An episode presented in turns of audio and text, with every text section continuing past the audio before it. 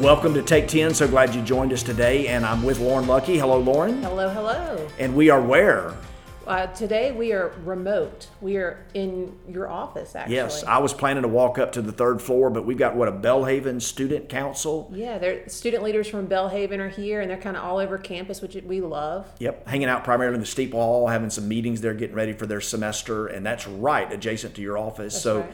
we're, we're proud to have them here, but the noise maybe will interfere, run interference. Yeah, you might uh, you might hear a couple of things in the background today, but uh, one of those could be Milton, Milton Green, our beloved uh, our mascot. Yes. as we say. Our office dog, he's at my feet, the beloved English cream golden retriever. So we're glad Milton is here. We hope he'll be quiet and not cause any commotion here. But um, it's going to be good. You know, today we kind of wanted to just go back and look at Sunday, and you know, Robert, Sunday you pointed us to two things, and that. can you recall? Oh, oh yeah, I'm ready. Uh, you, you pointed us towards the importance of gathering on Sunday. And then the second thing was committing to live in community. Live in community. And the invitation came really from First Thessalonians. That was the passage that we preached from. And in that passage, Paul, Silas, Timothy are writing to the to the church of the Thessalonians, not to individuals, not to rugged individualists or people that are committed to independent living, but horizontal living of attached living of interdependent relationships. And he writes, and he really addresses relationships with four different people relationships with leaders, relationships with the church as a whole, relationships with those who are struggling, and then relationships with our enemies. And we talked at least about three of those on Sunday. And he gives uh, commands to each. Leaders among you should do three things they should work, they should care for the people, and they should admonish other people. He says they labor and serve among you. And I ask the question, how do you know who a leader is in the kingdom? Mm. And it's different than a boss or a CEO or some military general. It, a leader in the kingdom is not somebody necessarily with the name tag or the position or the title or the corner office. It's somebody who works hard. Mm-hmm. It's somebody who rolls up their sleeves, who's washing feet, who's serving other people, and not just working hard, but serving. Eh, he says among you. So it's an accessible leader. It's someone who's pastoral, who cares, and isn't that the kind of organization that people want to be a part of today? The kind of church that we want to be is accessible, and yes, there's an authority to it, but it again, it's not the bossy type of authority. It's the caring for authority, and the admonishment part there. We looked at the idea that uh, to admonish is to is to warn, and it's to do it in love. To say I love you, but it's parental. That's I love you, but stop. Mm-hmm. And everybody, you and I, are not excluded from this. We need people around us that say that I love you, but stop, stop mm-hmm. this, or start this, and to help us live out our values and the biblical values that we should be pursuing. And then so he relate he talks about relationship with leaders, then relationships with the whole church, and that's verse thirteen of First Thessalonians five, where you know just enjoy each other, enjoy peace with each other, and it's it's simple human concept of get along. Yeah. And I love that because I think we all want to have fun, and the church should have fun. There mm-hmm. should we should be marked by joy. I always think of the great passage in John 15 where Jesus is saying, I'm, I'm teaching you these things that you may have joy and that your joy may be full. And we talked as staff a couple of weeks ago here in this very office. Mm-hmm. I kind of served you guys up. I was like, hey, I'm looking for you guys to be able to say, I'm leading and I'm loving it That's right. And I'm looking at y'all's happiness factor. What's the happiness factor as we serve here at Fondren Church and serve our people? Do we see it as a great honor? And people are going to know that. And are we joyful as we do it? So, relationship with leaders, relationship with the church as a whole, and then relationship with those who are struggling. And Paul mentions three different types of people who are struggling. He talks about the idle or the disruptive, he talks about the struggling, and then he talks about the weak, and he has a word for each. He says, For the idle, they should be warned. Mm-hmm. For the struggling, they should be comforted. And for the weak, they should be helped. Mm-hmm. And this warning is really important. We talked about how, I, I thought about this afresh, how we like to say we call people out. Yeah. That if you want to be a truth telling community, you call people out. Mm-hmm. And not against that, but I think there's a better way to think about it because I have thought about when I was preparing this sermon and inviting people to think about gathering on Sundays and living in community. I was thinking about the calling out component of how calling out oftentimes has the connotations of exposing somebody or you know, shaming yeah. them or putting putting them in the center ring and saying we've called you out. But there's a more beautiful way to look at it. I was thinking about and wrote this down, shared it on Sunday. Instead of calling people out, what if we called them forward? That's good. we said, hey, here's the destiny that God has for you. I see it in you. And so I, want, I don't want to just call you out as in like exposing you or warning you. I want to call you forward into all that God has for you. So the idle should be warned, but the, the those who are struggling with uh, discouragement should be comforted.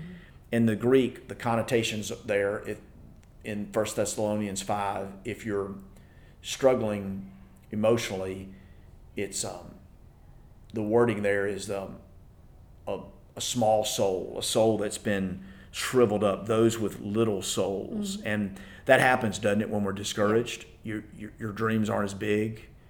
Um, it's hard to think about it. You know, have a vision outside your own front door and you kind of turn in and things are problematic and there's negative introspection and such. And so when we're discouraged, we have little souls. And the answer in community following Jesus is hey, we offer comfort. Yeah. So we're there for people who are going through the hard times. We notice and we take time out. And when there's, um, I said this on Sunday, but I've noticed that if we're not warning and comforting and helping the weak, and by the way, we don't live with the Darwinian ethic of you know the strong survive and the weak die off. We help those and the the weak. Way back in the New Testament to our day to day, the weak are those who are poor, or those who are sick and ill, who need help. And so, the church, the type of community we want, we want to be, is the people who say, "Hey, here's a bed, here's medicine, here's a meal, here's a place to stay, here's here's us being here for you and for your needs."